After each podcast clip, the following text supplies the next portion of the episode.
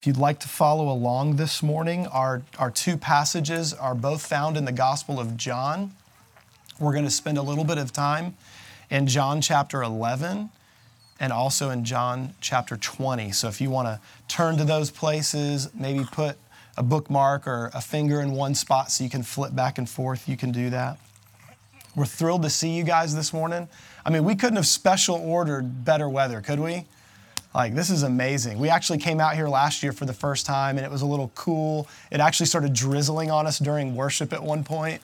Um, so, we are thrilled to be blessed with some awesome weather this morning. All right, well, we're going to spend just a few minutes reflecting on, on three things, three things that we see take place at the resurrection of Jesus Christ. And then from there, we're going to spend some time together in communion um, and worship just a little bit more. So, three things this morning. Now, to give you a little bit of, of backdrop or history, um, in John's gospel, he records one final miracle of Jesus prior to Jesus' death and resurrection. And we find that story in John chapter 11. And so, as the story goes, um, Passover is approaching. Jesus is soon going to be heading into Jerusalem not only to celebrate the Passover with his disciples, but unbeknownst to everybody else around him, he was going to the cross. And shortly before that, he gets word that his friend Lazarus is sick unto the point of death. And so he hears this, this word, he continues where he is for a little bit, and by the time he starts heading to Lazarus's town in Bethany, he finds out, he gets word that his friend has died. And in fact, he's been in the grave three going on four days now. And so Jesus heads towards Bethany. Um, he speaks with Lazarus' sisters. He arrives at Lazarus' tomb. And then those famous words, Lazarus, come forth. Anybody heard those before? Lazarus, come forth. And a dead man comes out of a grave, out of a cave, and comes walking into the light of day. Jesus' last miracle is recorded by John is to bring the dead back to life. I love the beauty of what Jesus is foreshadowing. Not only his, his own resurrection that is to come, but he's foreshadowing what's available to all of us. And I just, I just have to say to you this morning what Jesus did for Lazarus, he desires to do for each and every one of us. Jesus lives to call the dead back to life. And so, the first thing we're going to look at this morning um, is that Jesus rolls back the stone. He rolls back the stone. In John chapter 20, beginning in verse 1, John writes and begins to tell the story of what he experienced that morning when Jesus rose from the grave. And it begins with his friend Mary Magdalene, who sets out early in the morning hours. We read a little bit of this from Luke's gospel at the start of the service. She sets out in the early morning hours, and, and we need to understand something. Mary Magdalene is not heading to the grave expecting to meet Jesus. Even though he'd been telling his followers what was going to happen. I'm going to be crucified. I'm going to die. I'm going to rise again three days later. He said it over and over and over again. But, but man, when you're there on Good Friday and you see him on the cross, that, that's hard to believe. That's hard to remember. When the reality of life is what's in front of us, it's hard to see past that to promises God has spoken. And so here comes Mary Magdalene. She's in sorrow, she's afraid. I mean, they've just killed Jesus because of what he stood for. What might happen to those who followed him closely? Fear, sorrow, grief. And in those early morning hours, she heads to the tomb. And it, it tells us in John chapter 1, verse 2 Now, on the first day of the week, Mary Magdalene came to the tomb early while it was still dark and saw that the stone had been taken away from the tomb. So she ran and went to Simon Peter and the other disciple, the one whom Jesus loved, and said to them, They have taken the Lord out of the tomb, and we do not know where they have laid him. The reality is, when the, when the stone gets rolled away, there's not immediate celebration, there's confusion, there's concern, there's worry. This is unexpected. In fact, the same thing happens at Lazarus' grave just a few short days before. Jesus shows up.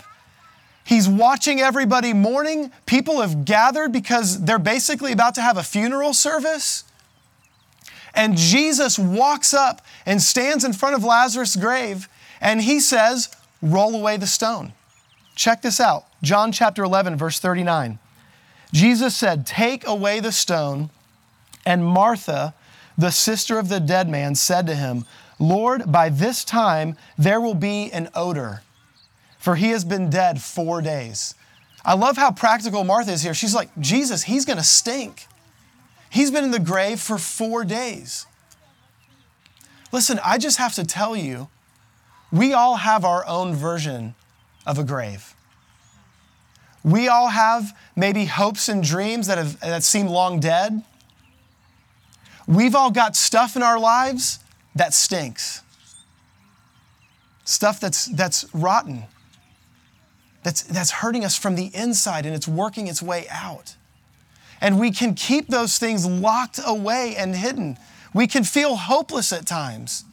And yet, Jesus' first desire is to say, roll away the stone. And what I love about Jesus, he's not intimidated by the stuff in our life that scares everybody else off.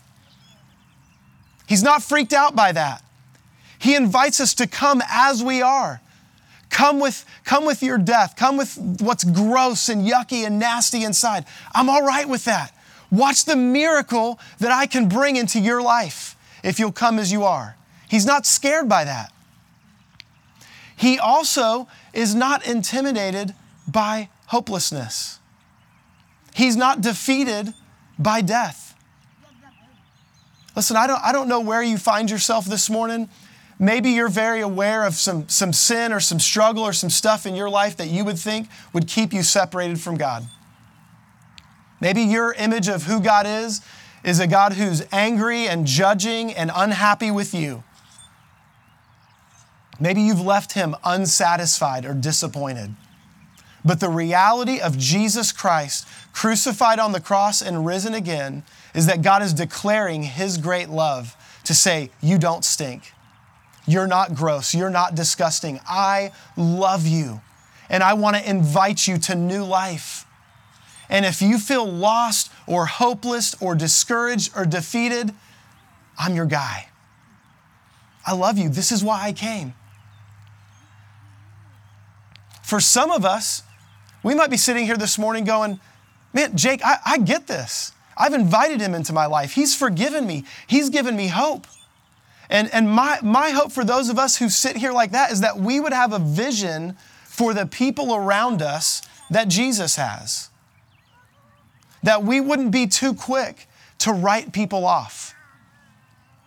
Is there that person in my life that just, man, they drive me crazy?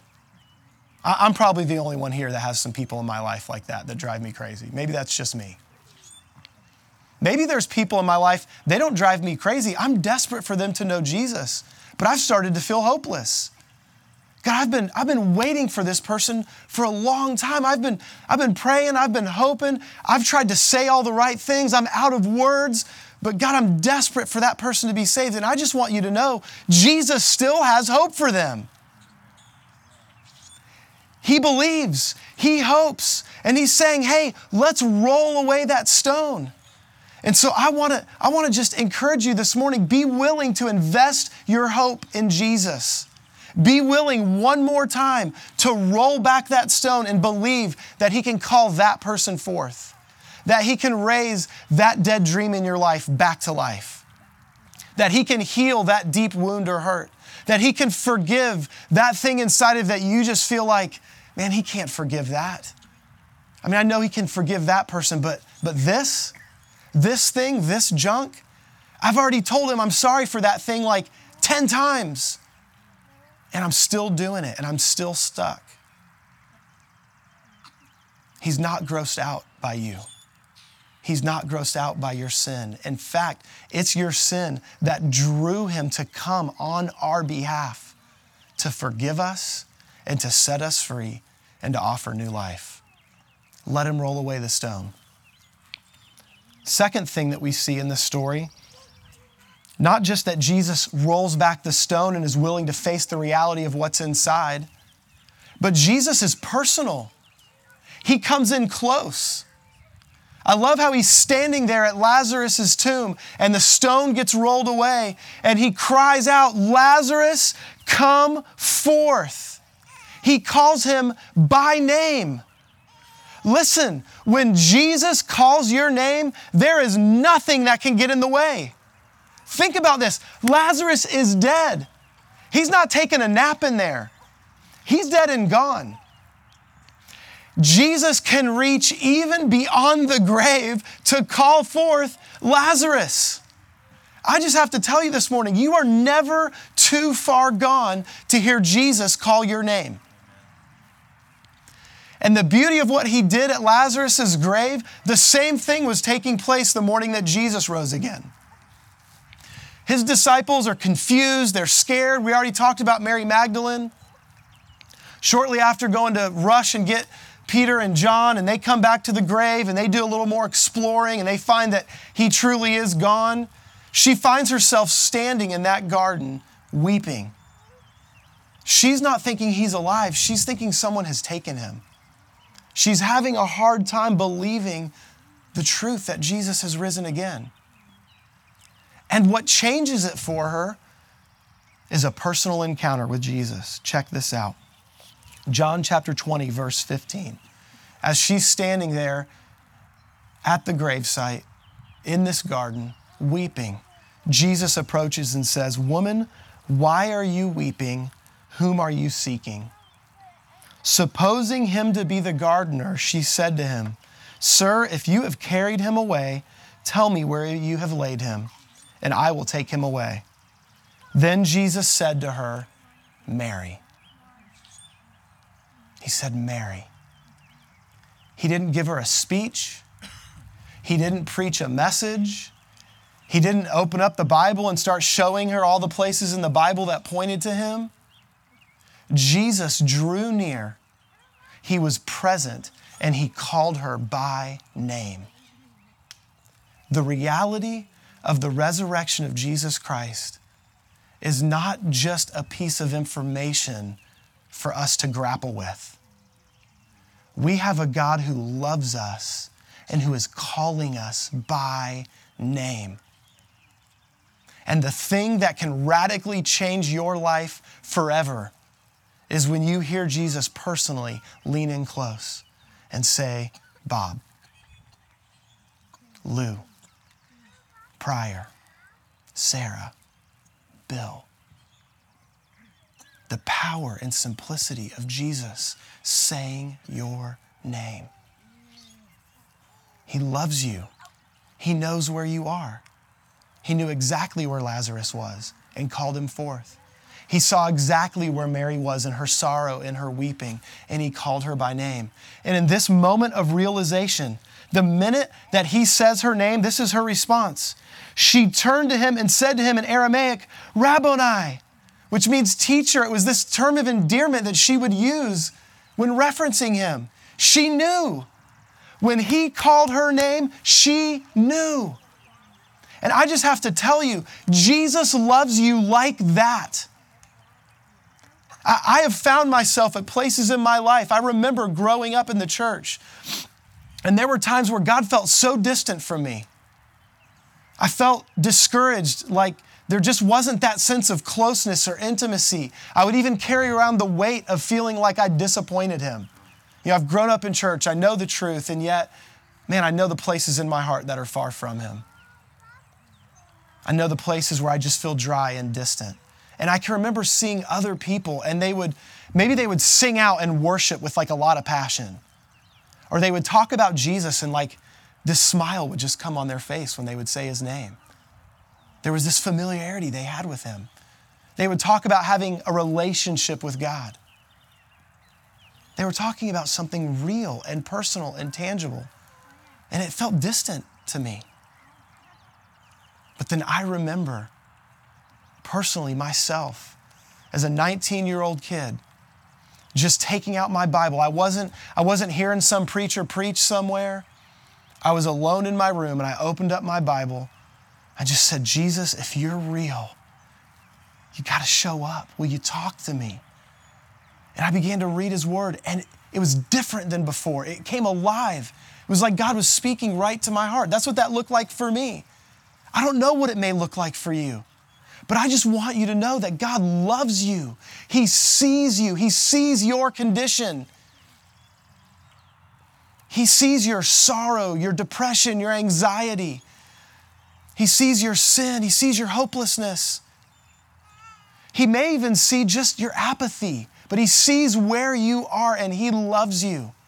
And He is calling you by name.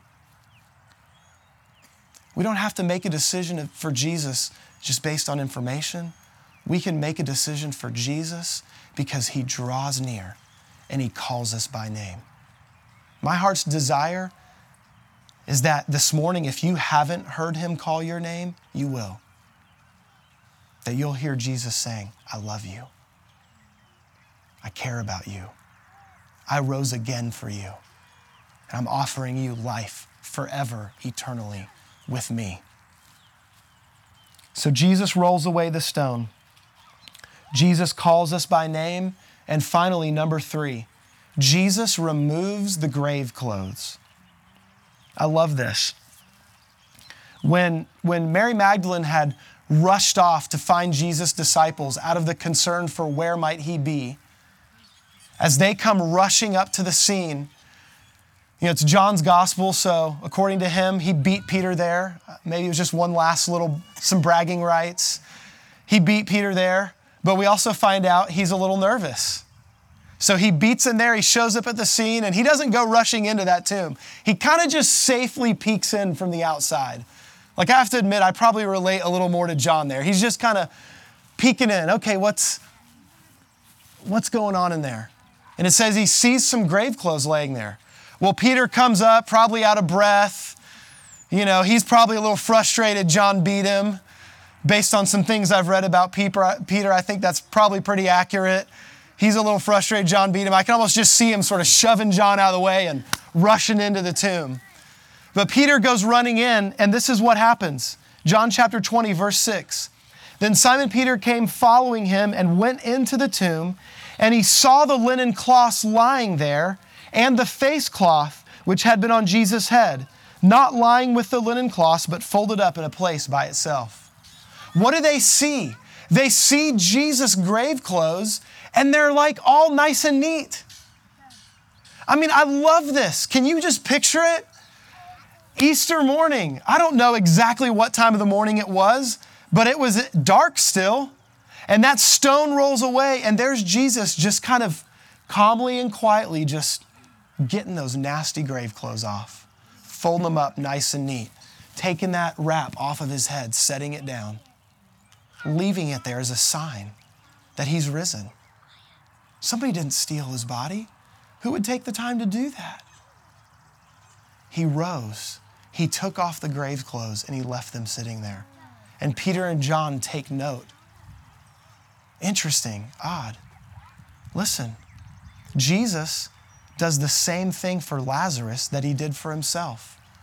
At Lazarus' grave, after he calls him forth, in John chapter 11, verse 44, I mean, can you imagine the people gathered around thinking, this guy is nuts? This guy's crazy. He's just opened up a grave of a dead man, and now he's calling him? Yeah, like something's really gonna happen. I mean, can you imagine if like Twitter existed at this moment, how many pictures would be getting taken and tweeted out like right then and there? This is nuts. This guy's crazy.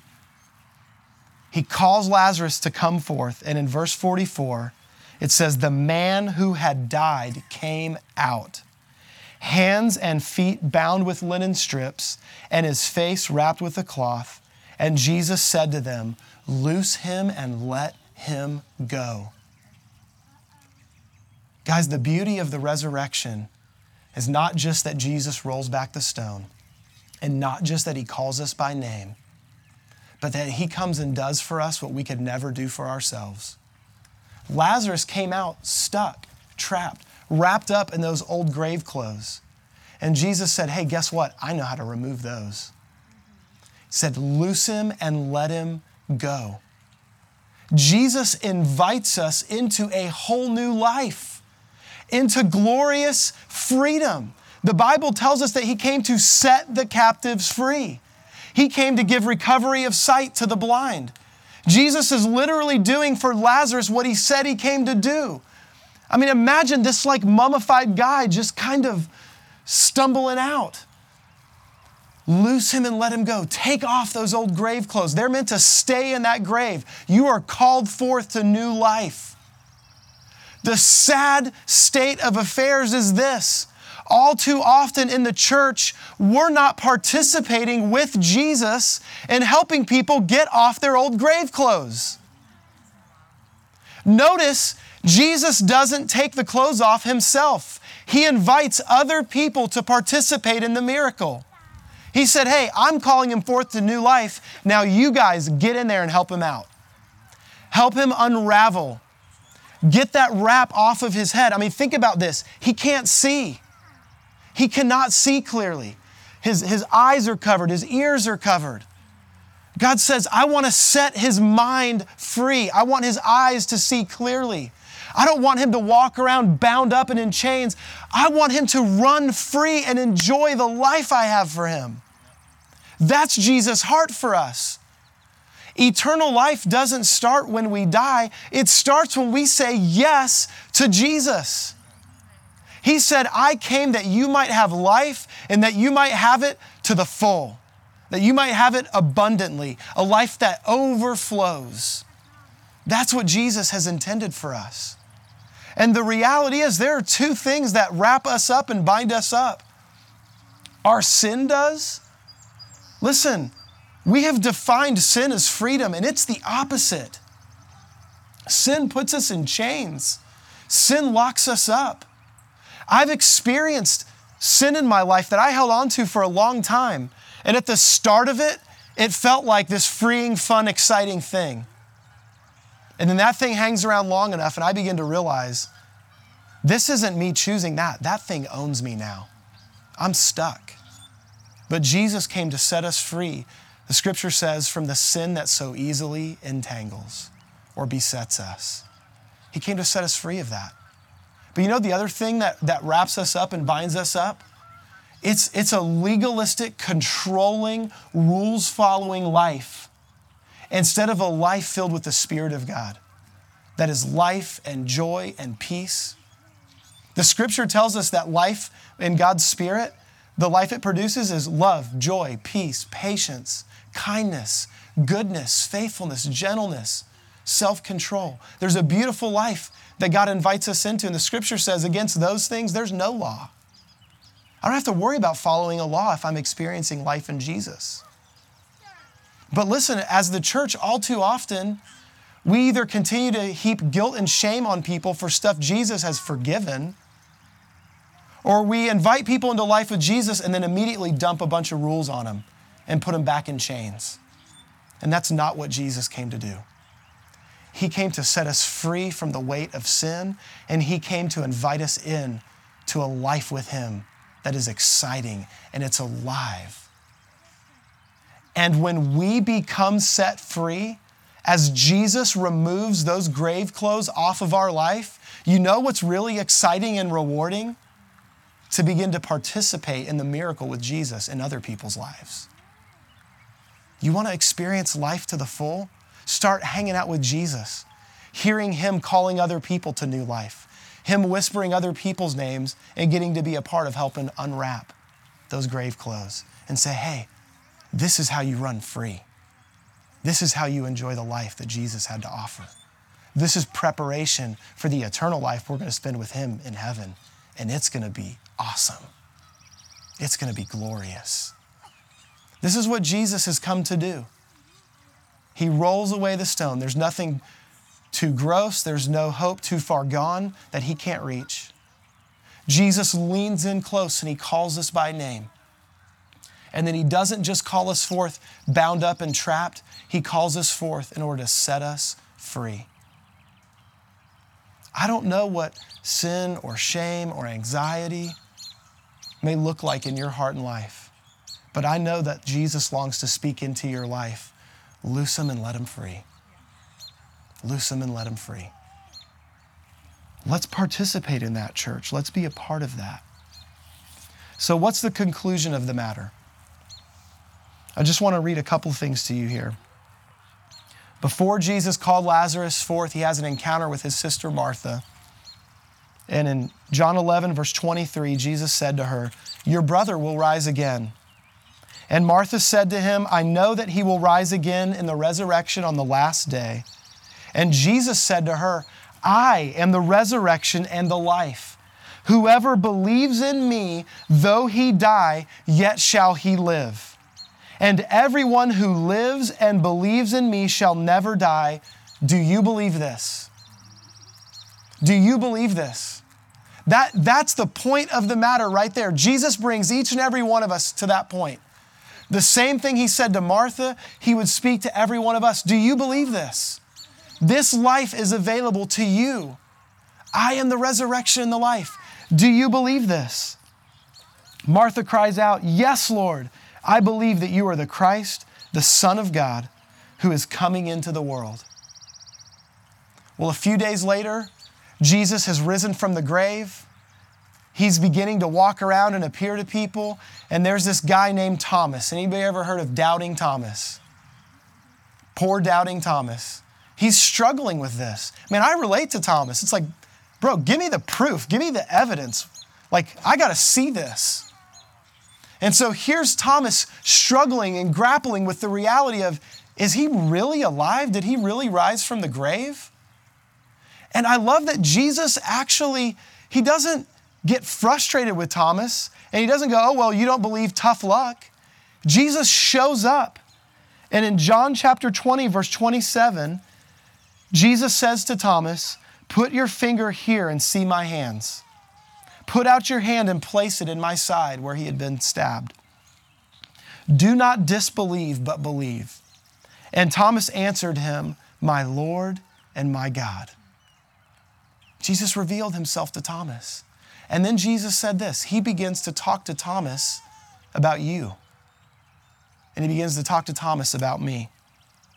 Jesus said to him, have you believed because you have seen me?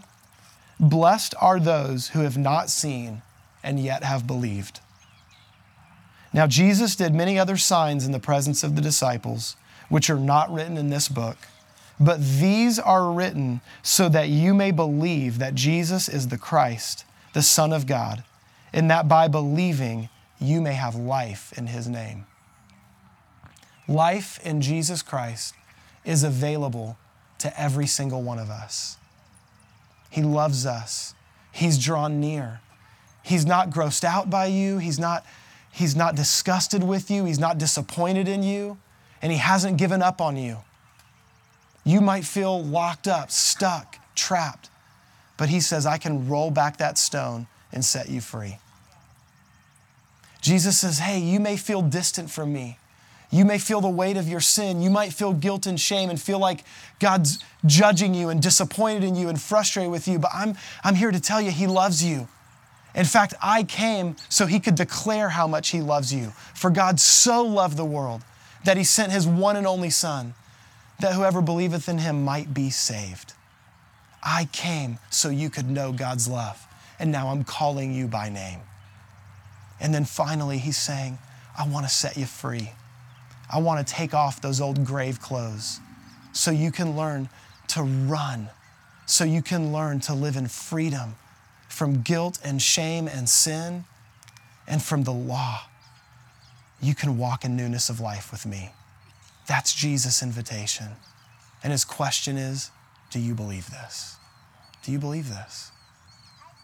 Now, listen, I realize it's, it's a beautiful morning and we're going to celebrate Easter today with our family and with our friends. Um, I realize that we have an opportunity to, to sing some sweet songs and fellowship together. But I just have to tell you if there's even a chance that there's somebody here who hasn't yet said yes to Jesus, we want to make that opportunity available. And so here's what we're going to do Crystal and Alex and Caleb are going to come back up.